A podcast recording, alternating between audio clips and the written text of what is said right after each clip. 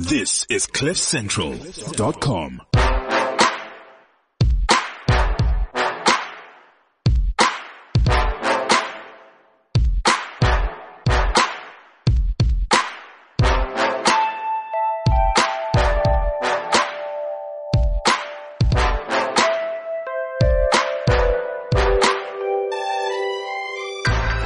Welcome to the Renegade Report.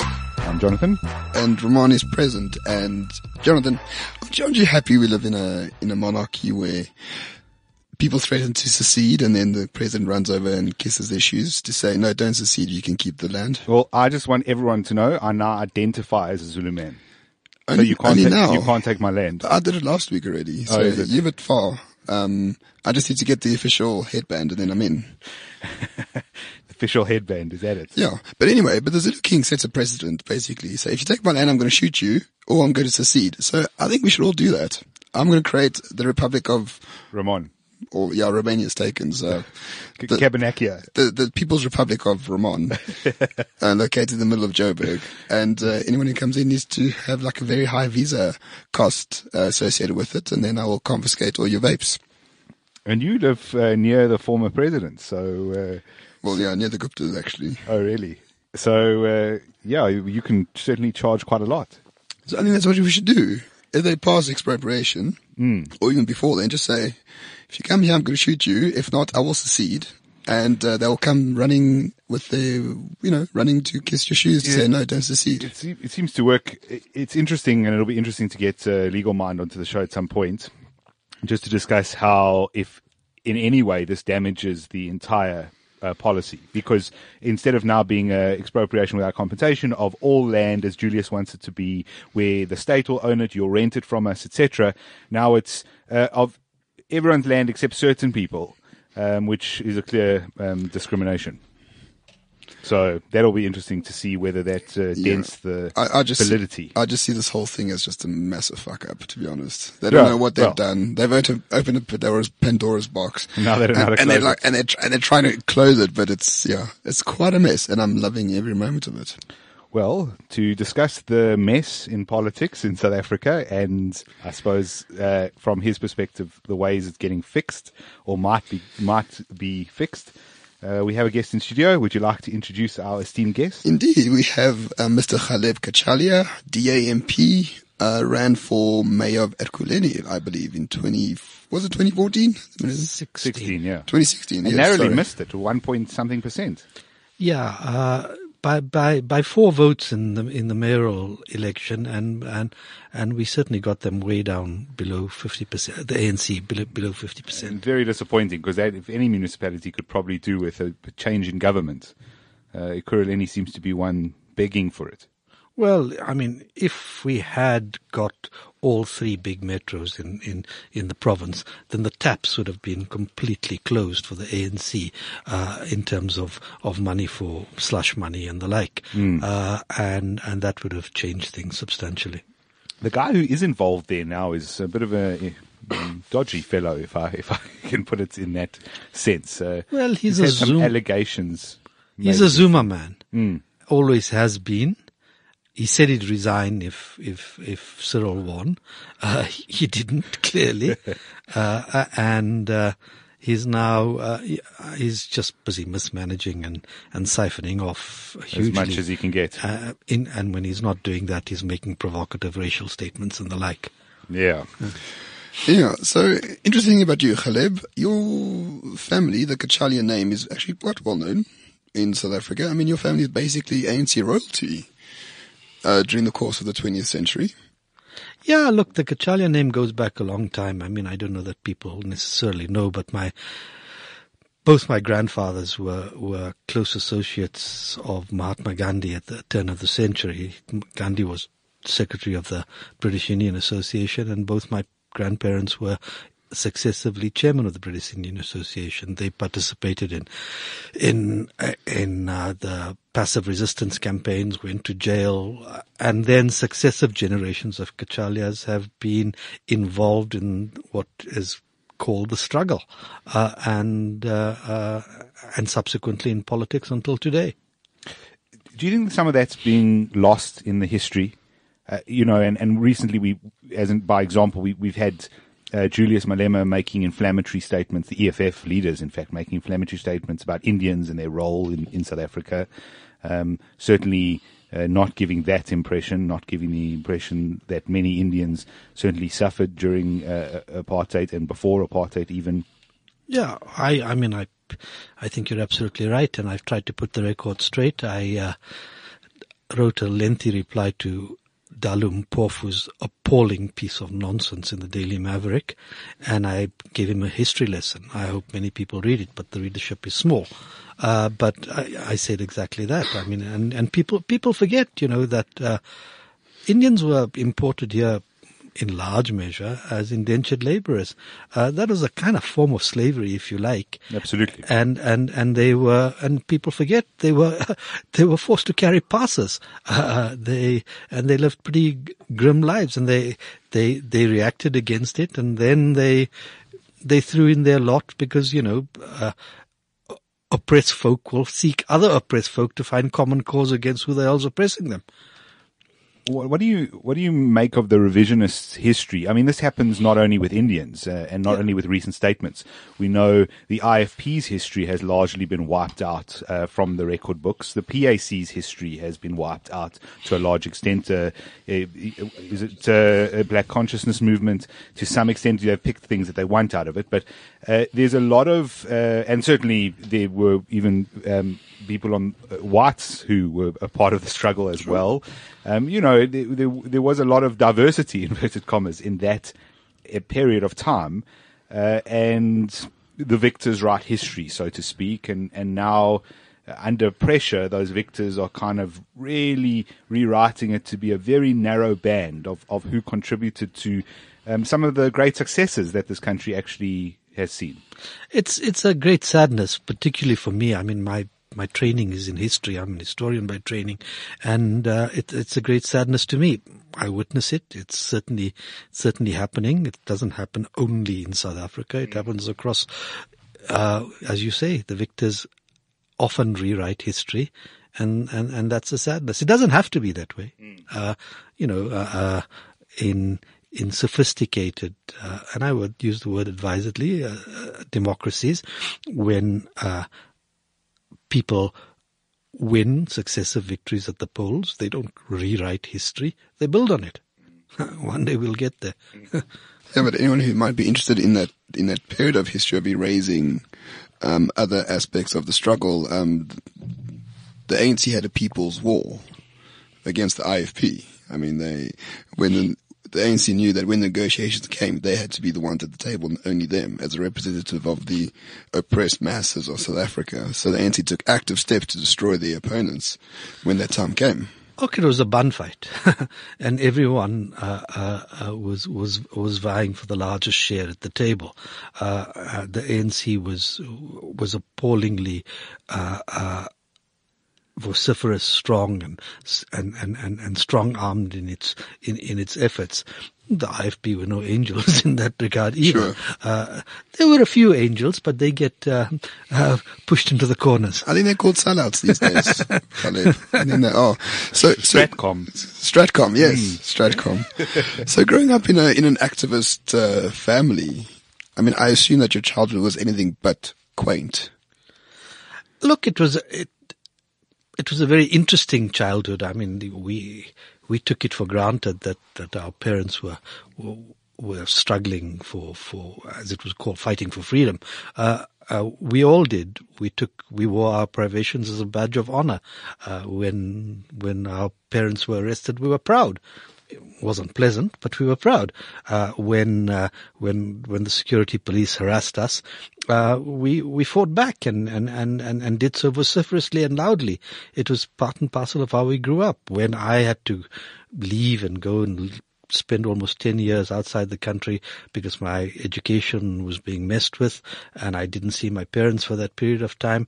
Uh, it was something we dealt with. I was, I, I've I, I'm a hoarder. I'm a historian, so I collect all the all the papers and the letters and, and the like. And I was going through all the letters the other day, which I filed dutifully from my father to me and so on. And those are things you build on. You look back at that and you say, "Wow, this is how we coped with it. The family held together. We we we, we communicated. We we built on that, and and uh, and here we are." If I may ask, in terms of your family, what were the those those key principles that they fought for? So was it ideological, so to speak, or was it just a, a more classic democratic ideal?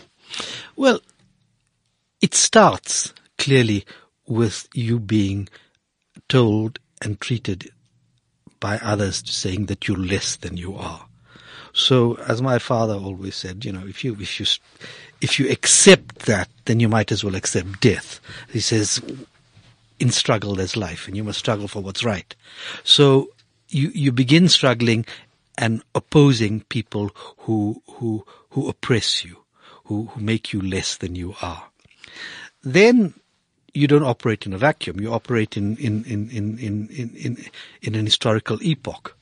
Uh, in at the turn of the century, when my grandparents were were active, they were operating within the context of the British Empire, and uh, they initially sought uh, redress within within empire, as did Gandhi. When they found out that it was not possible to do so, as did Gandhi later on, Gandhi broke the back of the British Empire in India. Uh, in my my parents grew up uh, in that period of the 40s and 50s around, around with the war, the Second World War in the middle. And the Second World War was a defining moment for them. It was a battle. It was a battle against, uh, the Allies against Nazism. And they, uh, they obviously they threw their lot in with the Allies, not with the Nazis, and uh, they uh, uh and and the Allies were a mixed bunch. Uh, and then in the post-war era, rightly or wrongly, there was a there was a a split between between the, the communist bloc and, and and the West, if you like, and the West wasn't exactly particularly supportive of of the struggles of of of people against oppression, and and and and kind of opportunistically in many ways, the the the Soviet bloc jumped in. And when days were dark and friends were few, people were kind of drawn into that milieu. Uh, and some of them were drawn into it uh, with blinkers and didn't couldn't see the wood for the trees. I think my parents were different. I think they saw the wood for the trees. They understood uh, the help that was received, and they also understood the folly of the, of, of, of the system that was behind it. Uh, and then, uh, and then we got deliverance, if you like, in 1994.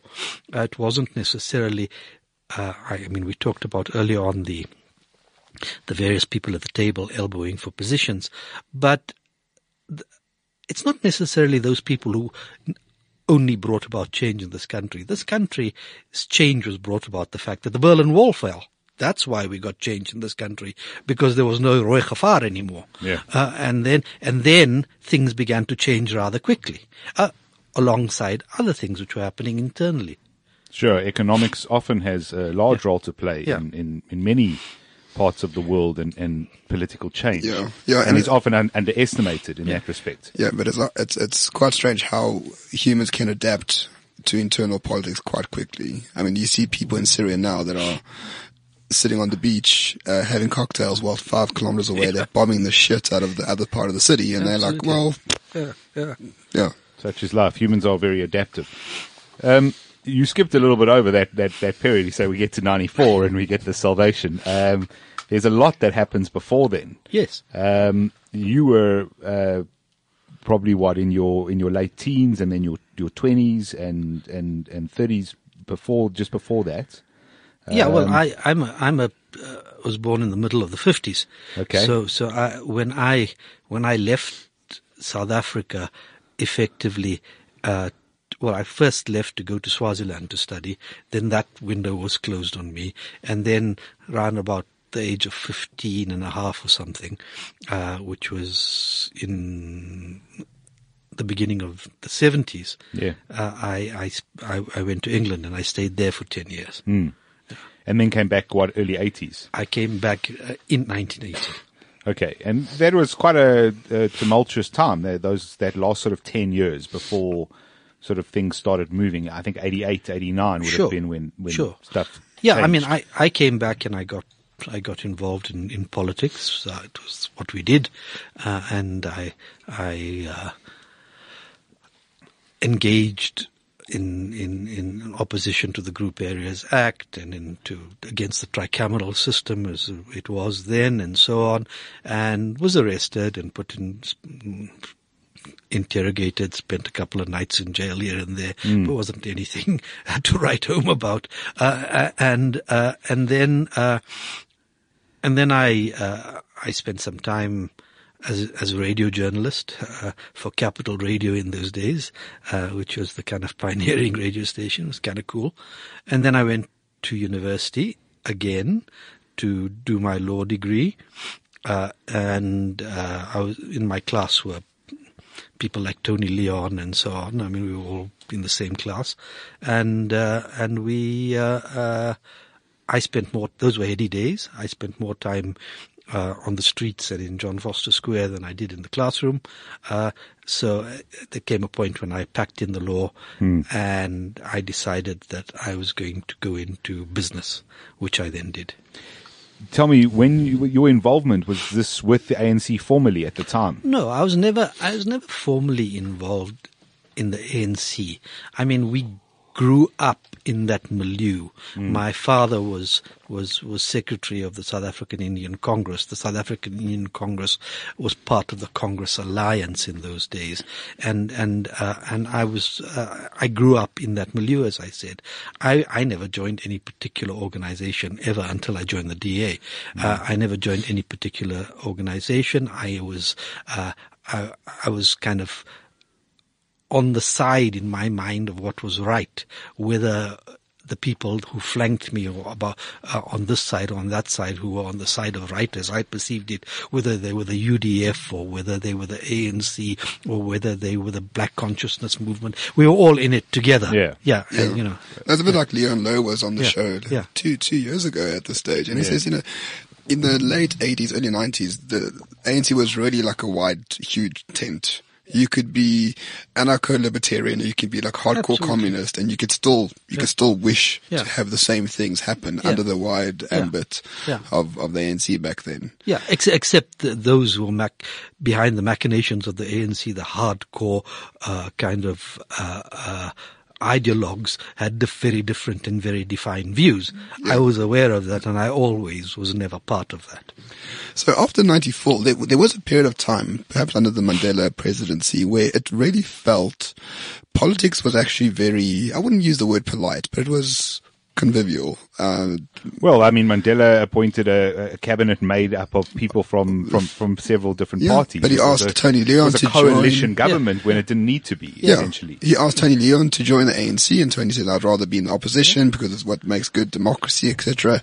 Since then, there's been like just a great polarization um, throughout the political sphere, so to speak. Well, we look we look at those those early days, uh, and and uh, and they were were marked by Mandela and a kind of strive for reconciliation, the government of national unity, uh, a kind of his his initiative. I mean, my mum talks about you know uh, uh, in her book about when. Uh, uh, when he asked her to, uh, her and Albertina Sisulu to arrange a, uh, a trip and, and, uh, to go and visit all the, the, the, the former Nat leaders' wives, uh, in Orania. Uh, and my mother was saying, why the hell should I do this? And then he said, no, you gotta do it. So she did it and she went. And that was Mandela. He was reaching out to, to Betsy Verwoerd. You, Yeah. you know, he was, he was, he was, he was, it was, it was reconciliation 101. It was, it was textbook, wonderful, beautiful stuff. It was the stuff we could have built a nation on. But then, you know, economics gets in the way and people begin to carve, uh, or see uh, areas that they can carve for themselves, and they reckon that they ca- that that they need to they need to have this, and it's always a kind of zero sum game, one at the expense of another, and then the slide begins. Add into that corruption, and you got a cocktail which rendered us uh, in the space we we find ourselves. I mean, ironically, do you think that the reconciliation game could still be ongoing till today? Do you think the ANC would ever dip below, like, you know, 65% of the votes if they just carried on with that reconciliation, inclusiveness type of messaging? I mean, there would have always been ideological opposition to, to, to, to the aspects of the ANC. But if the ANC continued down a reconciliatory path, if it continued down that path and it continued down a path in parallel of realpolitik where it said I have to engage the world in terms of the market economy Yeah. and, and, and reconciliation on the one side and the market economy on the other side and we travel down this dual road, I think most people would have said, Yeah. this is okay. It's I can live with potent this. cocktail. Yeah. Yeah. It's potent, and, I- and I think that's what the DA is trying to do. Yeah. Albeit in a way that, uh, well, we have our problems with the DA, but, um, I mean, as a DA MP, um, so you joined the DA in an official capacity, the first time you ever joined a political Yeah. organization. Uh, what made you do that? you know, in the post Mandela era, starting with Thabo Mbeki, when Thabo Mbeki was uh, uh, part of his sort of AIDS debacle, and then the beginnings of the arm, uh, the uh, the arm scandal, uh, which actually went a little bit earlier in, towards the end of Mandela's presen- presidency as well. Uh, I there was a degree of disillusionment from me. I realized that things were going south, as it were. That that there was that that this corruption uh, was was taking root, and the roots of the corruption were very simple as far as the ANC was concerned. It was uh, an ideology ideology apart. It was just very simply here's some very lucrative ways of making money. We cut corners, to put it mildly. Go and make money.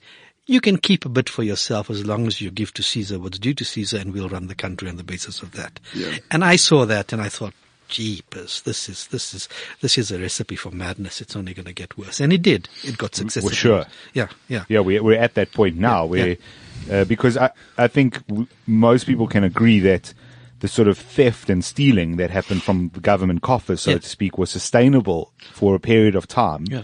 Until it became unsustainable, and we're seeing that now with, uh, you know, pricing moving out of control. Uh, it, government, uh, state-owned enterprises now no longer coping.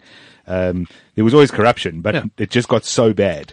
Uh, and uh, unfortunately, now the government is starting to seek new avenues of Yeah. uh, of of trying to make the same money they were making before. I think that's where the land is born out of. But to, to get back to your point, uh, you know, so wha- I got disillusioned. I saw this happening during that period. So from from a period of '94 onwards of voting for the for the for the ANC, both nationally and provincially, and in municipal elections, I began to think, ah, no, I'm not going to continue doing this. This is not right. So I would split my vote. I would vote on a provincial vote differently from a national vote. And then there came a point where I said, the hell with this. I'm not voting for these buggers at all. And I started uh, uh, voting for uh, the opposition. Uh, enter Zuma and the ugliness and the manifestation of madness that we saw. And then I go, okay, something needs to be done here. People are talking about getting rid of Zuma. I need to join a coalition of the willing to kind of deal with this madness, to throw my lot in and to say, how, how can I help contribute to, to, to stave off this craziness, this madness? And I had discussions with a number of people, including the DA, uh, about doing exactly that, being part of a coalition of the willing, if you like, to, to, to, to do exactly that. And then one thing led to another, and uh, the, the the the choice was on the table: do I join the DA? Uh, and I, uh, the election was looming, the municipal elections. Do I participate in that? And one thing led to another, and here I am, a DA MP today. And so we are probably okay. Jonathan is like a, a, a DA voter. I, I don't vote on, on principle because I'm a I'm an anarchist of of sorts. So we have a lot of criticisms of the DA, but then again, it's very easy to criticize, and we get that. L- looking outwards, we see a few things in the inner machinations of politics.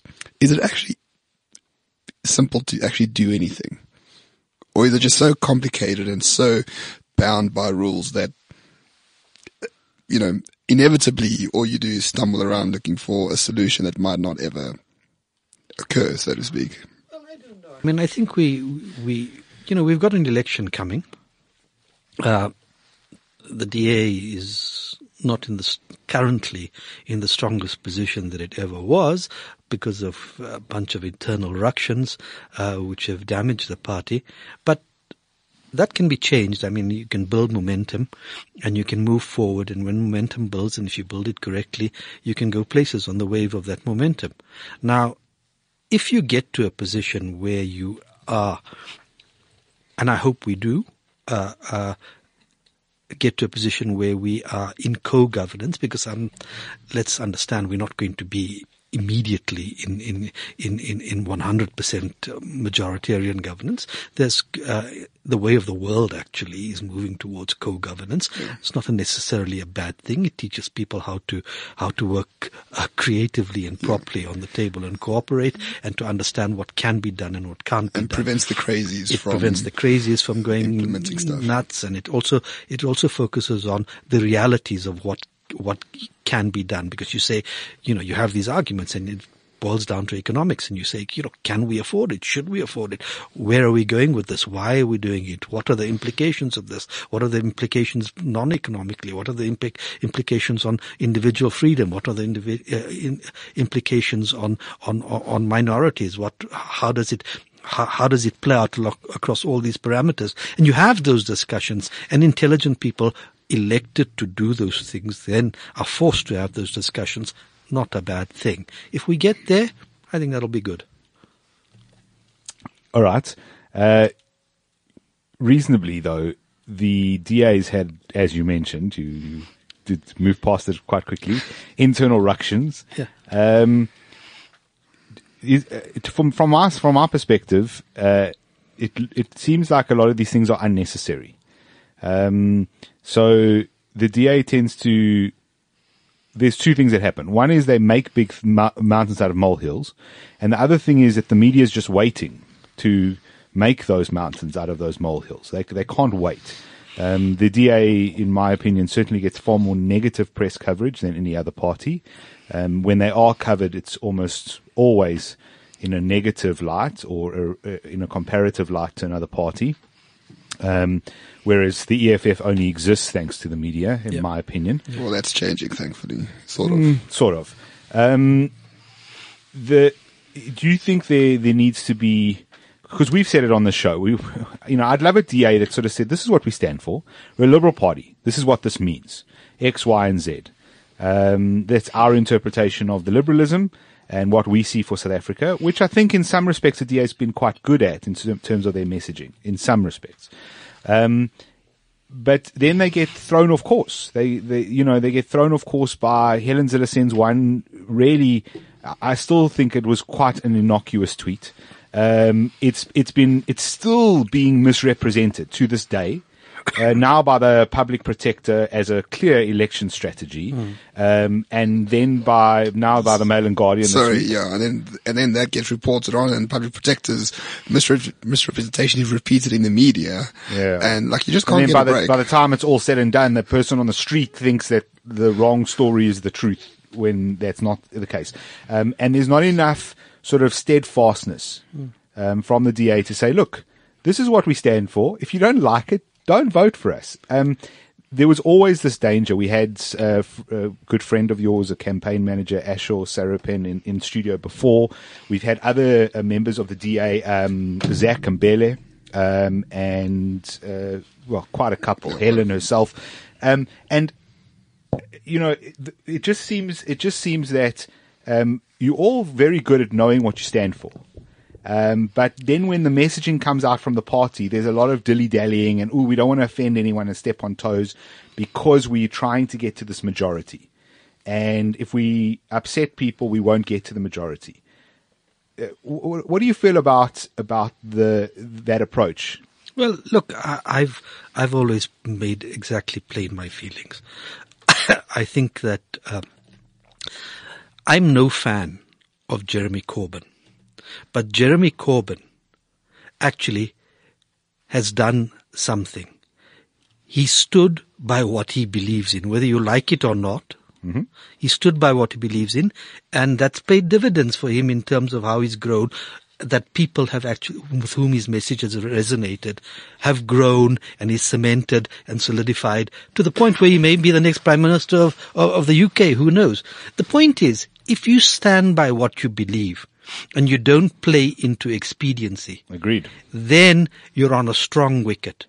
It may not pay dividends in in the short uh, time frame of tomorrow, but politics is a long game, and you can build on this, and that's and that's where you don't sell your values. That's where you don't muddy the waters. That's where you create the blue water between yourself and the ANC. That's where you stand for what you believe is right. That's where you you differentiate yourself, and that's how you build a constituency, and you jointly get together with people, your voting population, those who support you, engage in conversation with them about the core issues and the core values, mm.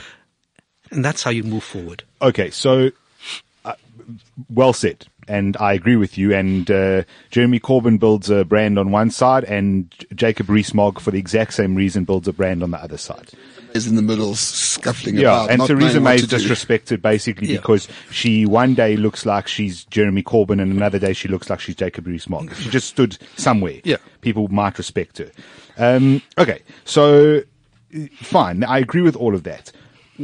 What then in do you think the DA should be, and maybe they are already in some areas, should be really focusing on as their policies? Because in South Africa, if you listen to our mainstream talk radio, our read our newspapers, you'd believe our biggest problem is that everybody hates each other, obviously, along racial lines usually, um, and that's what we really need to deal with. Um, I, neither of us believe that. The polling doesn't, the survey data, polling data, none of it seems to support that uh, as a larger context. Obviously, there are isolated incidents. What should we focus on? What should we be talking about at our dinner tables? What should we be reading in the Mail and Guardian? It's and- the economy, stupid, as someone once said. That's what it is. Because if you grow this economy, then you dent this massive 10 million unemployment that Yeah. we have. If you don't do that, we're in deep trouble. Now, in order to grow the economy and dent this unemployment, there are a couple of hurdles which you have to deal with. You have to deal with idiotic labor legislation. You have to grow an economy and embrace a market economy. You have to woo and bring in foreign direct investment. That has its own set of uh, issues. People are not going to come from outside and put money here while you're expropriating land, to use one absurd example. Or any private property, Or any matter. private property. Uh, uh, so you've got to create an enabling environment and a conducive environment for that. You've got to grow small businesses here. You've got to make it good for small businesses to grow. Remove that idiotic red tape that surround, that prevents them from, from doing so. You've got to give incentives to that kind of thing. You've got to ensure that all those things happen. And if you push those policies and you make that uh, environment particularly enabling, you'll get there. Then you've actually got to say, well, also, now, 25 years down the line, if people risk their, take risk, do things in the economy to get places, they must benefit from what they, from what they receive. Let's not take away bits from X to give to Y on the basis of I don't know what. Well, that's the market economy you talk Yeah. about. I mean, a market, a free market. Yeah. That's the whole point of it. It benefits people who take risk. Yeah, absolutely. And then, uh, uh, and so then we have to deal with some, some very thorny issues. Black economic empowerment, for example. Yeah. Well, look at black economic empowerment. A, it's been an abject failure. All it's done is create another band of elites, uh, by, by political fiat. And, uh, uh, and, uh, that, that's not particularly helped the economy massively. It's not helped the ordinary South Africans and it create, and, and, and we still have a parlous economy with 10 million unemployed. Uh, and I'm not even talking corruption here. That's just another story, another layer on top of it, which is completely mad. So, so you've, you, you, you, you grasp that particular little. When people begin to work, to, when they have work, when they have a stake in the economy, when they're earning money for themselves, when they're reinvesting their money, when they're doing all those good things, and then they sit across and I say, I've made some money, I'm going to co-invest. Hey, Jonathan, you've got a good radio station here. Can we get together? Race doesn't enter into it. Then we're talking about how we're going to build this unit. Mm, and both that- benefit. Exactly. Yeah. So why isn't the DA talking about that? Well, they are and they aren't. I mean, I think there are there are people in the DA who are firm who firmly believe uh, that, and and it's certainly part of the narrative of the DA. And I think there's there, like in all organizations, the DA is not a cocktail party anymore; it's a big party, and you'll get people who are who who, who have different views, and those views uh, may not always be in sync. Uh, the acid test is always to say, well, are those views, any of them in line with the original values and the, that have motivated and do motivate the DA. So you've got to have your values down pat. And that, and that we need to do. I think that's absolutely necessary. Right. Because, I mean, from my side, I think uh, out of all the parties that, that can actually make a difference, the DA is obviously the best choice.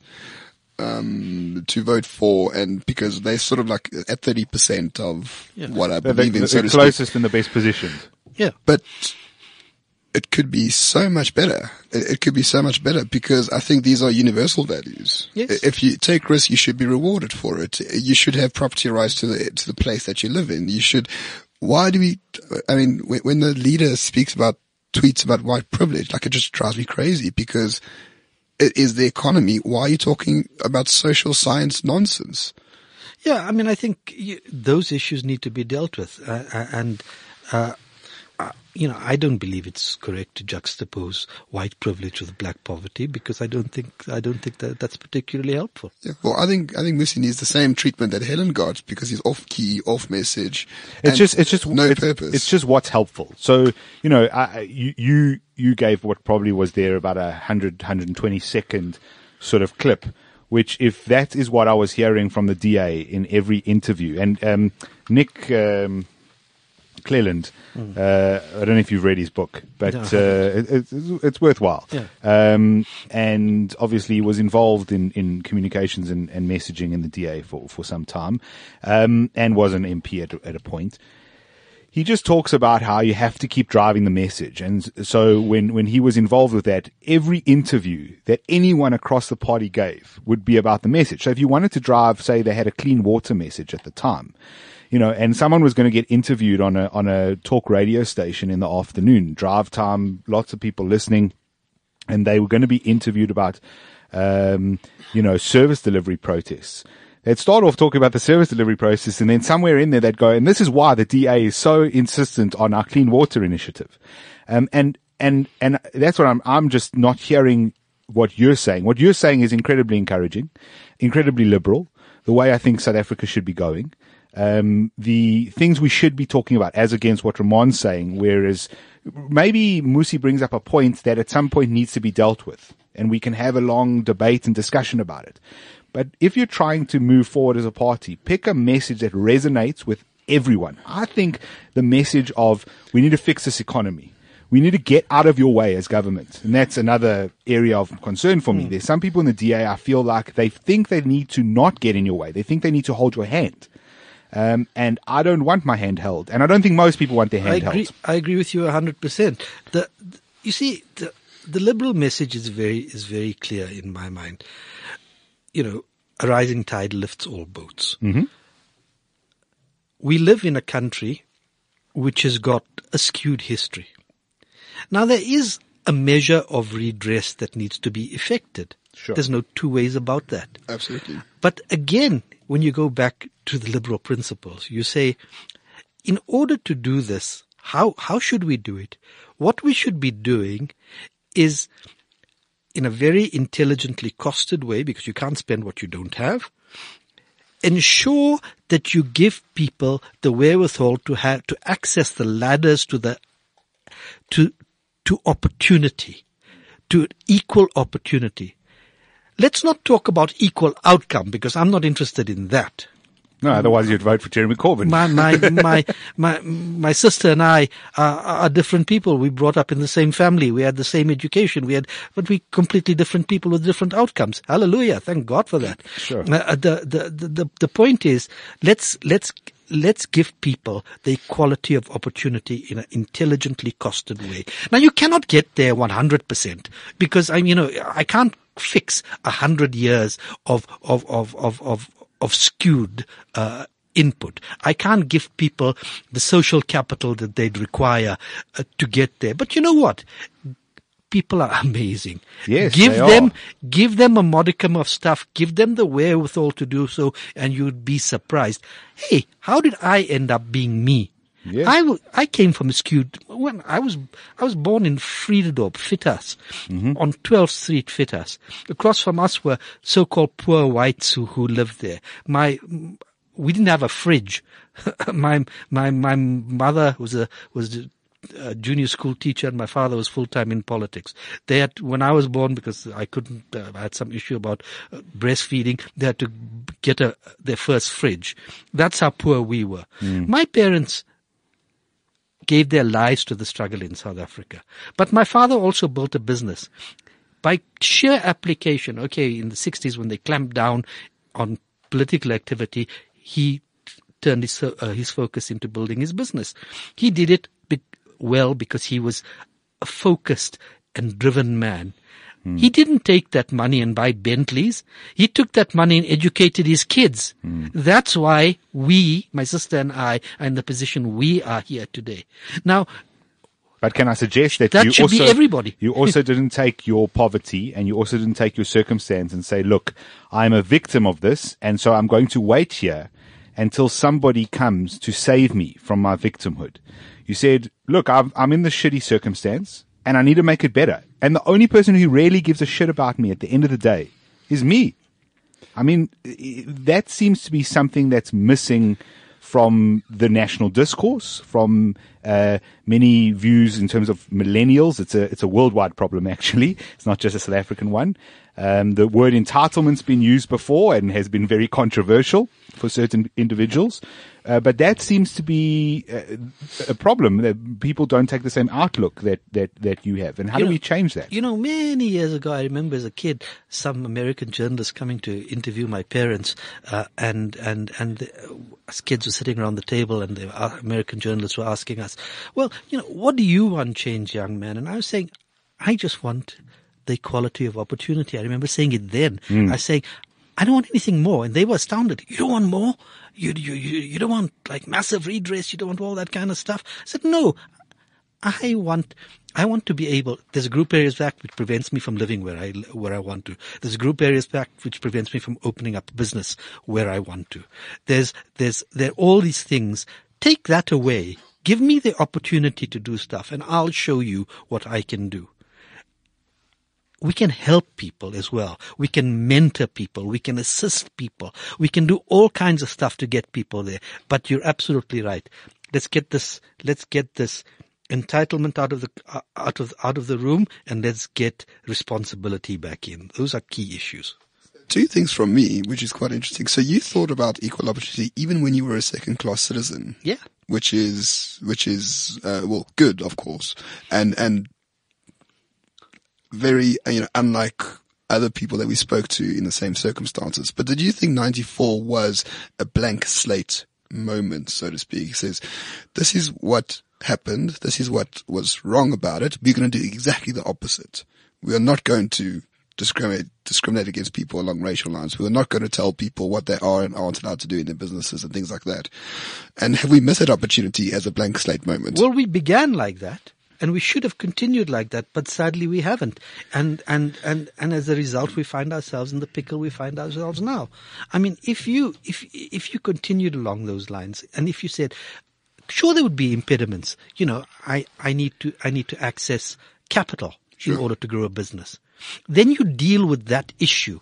You say, well, actually, if the business case is right, if the people have got some skin on the table in terms of getting their business uh, from plan A to plan B, then let us ensure that they get assisted in terms of, of, of a loan, in terms of an equity injection that is, that is fair and that's based not just on the color of their skin, but on the quality of their plan, on how much they're putting, what risk they're taking. Those are the issues that need to be to be grasped. They haven't. Sure, but and redistribution also can take place if you open up the market. You know, you people who have wealth, who are historically come from from a place where they could do that, and against others who couldn't.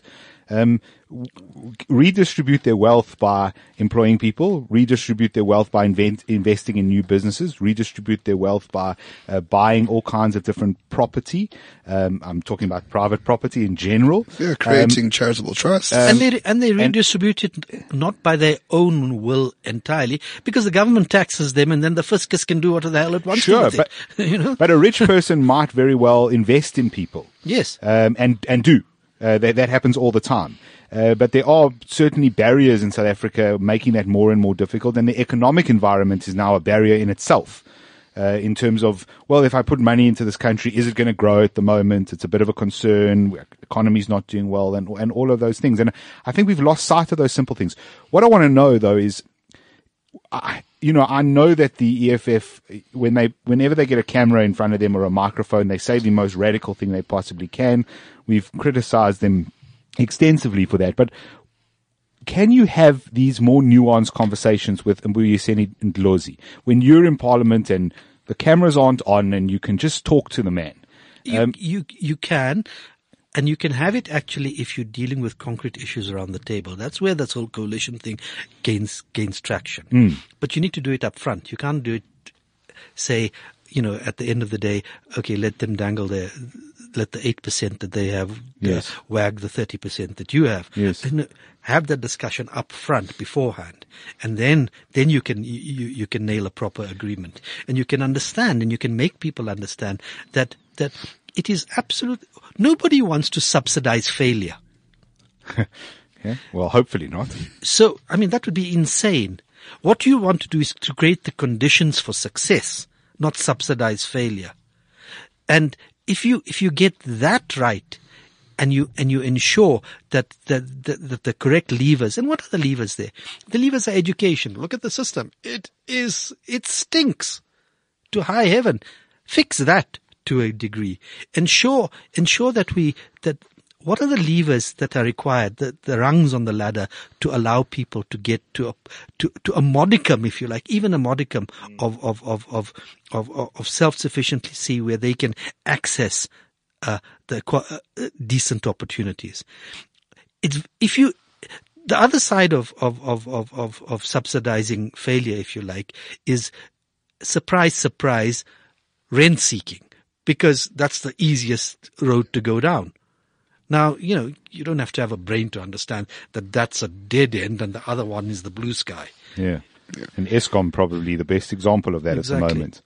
So, if the, I mean, uh, okay, should the DA do quite well, is there like one radical, bold idea that they have where you think to yourself, yeah, okay, that's, that's pretty good. Cause I mean, with respect, 'cause you just say, yeah, fix education. Okay. In what way? And you can say, yeah, break the unions and do all that. Fine. But is there like a big, bold Yeah, that idea thing, from that the one DA? I don't, I don't know there's, that there's a silver bullet. The silver bullet for me, if you like, as I said before, is a laser-like focus on fixing the economy. Everything else flows from that. In order to fix the economy, you've got to deal with education. So you've got to break the back of sack two. You've got to ensure that people are educated properly. That's long-term stuff and you need to do it. You cannot, you, you cannot grow an economy with people who don't have access to decent health. So you've got to fix the bloody health system. You, you cannot grow an economy properly if you're underutilizing your human assets. If your human assets are traveling from, uh, for, for the longest period in the morning from their home to their work, it's a complete stupid waste of time. You cannot you, you, you cannot u- utilize assets if you look at assets as problems. If you look at immigrants as a, as, as, as, as, as the bane of your life. Look at these things as opportunities and hel- from the frame of what drives the economy. That's all that needs to be done. And, and, and the examples are there worldwide as to what works and what doesn't work. Yeah. I mean, you know, we, we- you can go down the route of Venezuela or, or Zimbabwe, or you can uh, take a leaf out of a more successful uh, nation's book. Yeah. Your choice. Like Rwanda. Well, only in some aspects. Just trailing. Okay, so you are running. Uh, is this official, by the way? Yeah. You are running for. I didn't want to let anything out the bag for the premier position of Gauteng. For, I the- mean, for for, the the, DA. DA, I, there's there's a process which is currently underway where the Yes. DA will choose who will be their their candidate. So a whole bunch of people will say, "I'm stepping forward." Nine people have put their names forward, and there's there's been there will be a process. We've written uh, assignments. We'll have interviews. We'll do presentations, and then, in the wisdom of the party, they'll decide as to who the right person should be. The right person should be very simple. The right person should be a person who is able to win, who has a track record, who can show that they are able to win uh, elections, not with the party machinery behind them. Yes. And then there are then they need that person needs to be able to show that they have the wherewithal to run and to fit for the job on merit. That's all. There's nothing else. So go do your homework selection panel. See who is capable of doing that. The issues of whether the person is black, blue, orange, or green, lesbian, gay, transgender, or pink, uh, whether they are male or female, doesn't interest me. Yeah, I, I, I would argue it doesn't interest most voters either. Exactly. If not all of them. Yeah. Come on. What what? Look, it's Gauteng. So and and uh, let's be honest. uh, I think the DA's next best shot of running a uh, province is Gauteng. Yes. Uh, they've already got uh, Tshwane, they've got Joburg, almost had Ekurhuleni. Uh, there's certainly the voter uh, interest and turnout for the DA. Yeah. So it's an, entirely a possibility. Uh, what sort of value do you place in Gauteng in terms of the rest of the country? Sorry, uh, help me understand. Just because it's, uh, to me it seems as if Gauteng is really the center of, of South Africa in, in the sense that if if uh, if you nuked Gauteng tomorrow and there was nothing left, uh, what I'm not sure what would be left of the country. A few Cape Townians who spend two hours a day at work and then go to the beach. um, you know, a couple of uh, farmers uh, across is the country. pivotal. Gaut- Gaut- Gauteng is, it provides 34% of the country's GDP. Its economy is the size of Morocco. It is in the 10 top economies, just the economy of Gauteng, of the whole of Africa. If Gauteng succeed, seceded tomorrow, God forbid, Yeah. uh, and, and, and- Well, uh, Ramon's just capping. He's in the corner there. Yeah, God willing. and and and and and uh, it would be it would be a powerhouse in in in In its own right. in its own right in, in Africa. So you're absolutely right. It is it is it is it is the the pulse. It is the center of the economy. It is it is the it is the urban maelstrom. It is the urban magnet. Uh, it is it is it is it is mostly urban. Yes, there's a bit of rural that goes on here, but it is and and the way and and the way forward is building is is building large productive cities that Yeah. that can look after their people. It Just seems like this is the engine of the country. Exactly. And, and if we can build capacity. So if you had to, if you had to, to rate your, your colleagues, uh, so Tshwane and uh, Johannesburg, not, not rate them, but have you, do you think that there has been sufficient time for people to see the DA difference, so to well, speak, I think that's for a provincial level? I, th- I mean, I, I, I think, you know, it's been, it's not even been two years. Yeah, that's very, In, that's very in the first year, in, in these uh, uh, municipalities, you're operating off the ANC's previous budget. Yeah. Uh, uh, and they've only now just begun to pass their own budgets and they've only just begun to make a mark about what they can do. In the meanwhile, they're cleaning up corruption massively and they're dealing with massive backlogs. Now, to answer your point, it's been a very short time, uh, you know, and and I, I, in many ways, I wish that this election would have come two years later or something of the sort, so that we could really showcase what we're doing, because we we would then be in a position to to say this is what we done uh, have done, judge us on it, and if we've done badly, then we must be punished. Sure. Yeah. Because I mean, I truly think Gauteng is the future because it is urban. And the future of South Africa is urban. Yeah. Uh, there's Well, this- future of everywhere, really. Yeah, I mean, there's this thing about land. No one gives a shit, and and and Julius and Cyril know that very well. No one gives a shit about land, but then the last uh, last grasp of populism is always useful. So, I mean, if you take Gauteng, I mean, that's you basically set for a very long time, or maybe not a very long time. But as for the DA, it's it's a great coup, and you will have to be quite a modern, flexible party because an urban center such as Gauteng is is the future of South Africa. So you have to be really nimble and flexible with what you do. Absolutely. I mean, there's there's, there's no other route. Uh, how else are you going to do it? I, I, ca- I have to agree with you.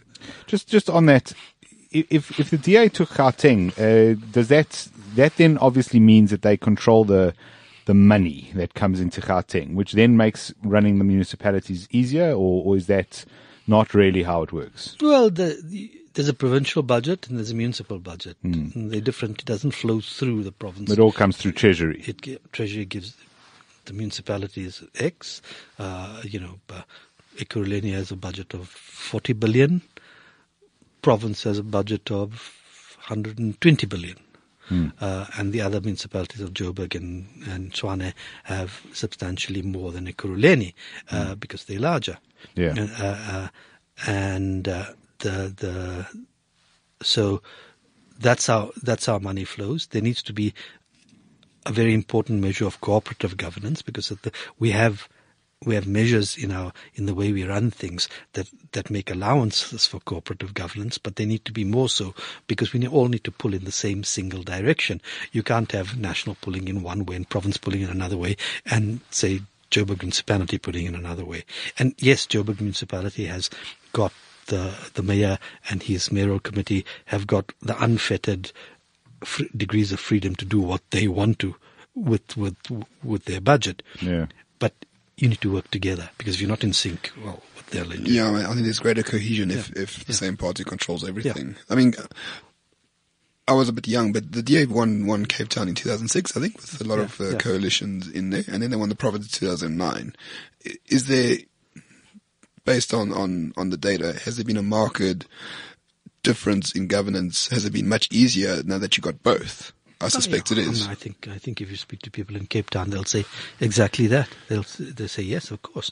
Uh, when you know we can work together with with province marching in the same to the same tune in the same direction with the same ethos with the same governance with the same lack of tolerance for for for for for uh, corruption. Corruption, yeah. I mean, there's there's a great Helen Zille article from a few weeks ago, which said her office was caught out with 76 rand of um, which was a qualified audit, Misallocated expenses. misallocated, and it, the, and the reason why is because the administrator had to change hotels because it was full or something, so there was an extra cost, and they spent weeks trying to find out how this happened. Uh, Not, I don't think it was her specifically; it was like the administrator of the of the pr- province. But the DA behaves differently. I mean, I went with my colleagues to a, uh, uh, oversight visit uh, of the South African Bureau of Standards the other day, and I didn't bring my pen with me, so I asked for a bit of paper and a pen, and the guy went out and he brought uh, a leather-bound book, and he brought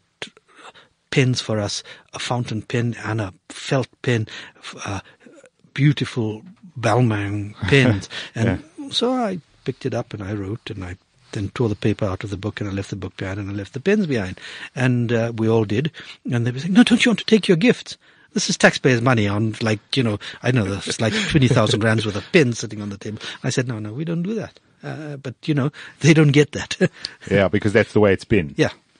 All right. Well, um, we, we're. Well, Jonathan, as as a DA voter, how do you feel with uh, Mr. Cachalia uh, being in the midst of the party that well, you? much much better, much better when I hear uh, you know talk like that, and and much better when I hear that kind of messaging. As I say, I just I just want that to be all I hear. I really don't even want the DA to even engage some of the other nonsense that's out there. I think I think there's a lot of noise at the moment, and I think that voters are not stupid, and even you know the ones that are we're told are stupid because they're poorly educated. But I think that people are people, and they're able to read things, read through things, see through things, um, and they know when they're being bullshitted. And uh, you know, you even see it in private organizations that are carrying these mantles for some uh, for some of the political parties. Uh, you, you see them losing listenership, for example, in the case of uh, uh, radio stations. You Yeah. see uh, organizations losing membership.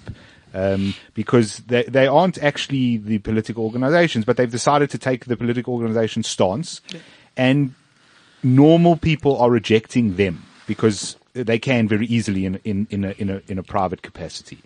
Uh, so yeah, I, I want more of this, please. I'll see what I can do. yeah. So from my side, um, this is, I mean, I would normally charge, but I think if the ANC, if the ANC, if the DA had three, three key campaigns against the NHI, for property right and for economic growth, I think that's a winning formula. I know it's much more difficult to package it. Don't I'm get me wrong. That, that, that sounds like a win. Especially against the NHI because the middle class losing healthcare is huge. That's going to be a massive problem. Well, fix the state healthcare system. It's the most, it's in the most awful mess before you even think of doing anything else. Stop killing a whole bunch of people who happen to be mentally handicapped. Exactly. Um, and if you can just not do that for a couple of years, Yeah, then we can talk, then we can about, talk about a whole bunch of other stuff. Yeah, absolutely. Uh, Ghaleb, thank you very, very much. Great pleasure. Really appreciate you coming in. And yeah, and best of luck with your candidacy. Yeah. Uh, let's hope the best man or woman or trans person wins, irrespective of their race and um, Gender, gender, anything and then yeah, else. we'll Yeah. see you in 2019. Nice to have a DA person in the studio who talks openly about the party and about their views on the party and all of the rest. It's uh, very refreshing. Thank you so much. Right. Uh, as always, uh, you can find us on uh, Twitter at renegade underscore report. Ghaleb, your Twitter is? I know you're on at, there. At Ghaleb Cachalia, I guess. Yeah, there we go. And uh, anywhere else you want to be found? Well, I'm on Facebook, I'm on Twitter, the, uh, and uh, I'm uh, in Parliament. Yeah. All right. And so therefore you can contact him and bug him about stuff. Right. Uh, Roman at Roman Cabanac, myself at Jonathan underscore wit. As always, thank you for listening. If you are listening on iTunes, please leave us a rating, uh, whatever that happens to be, and tell us what you think of the show. Thanks so much. We'll catch you next time. Cheers.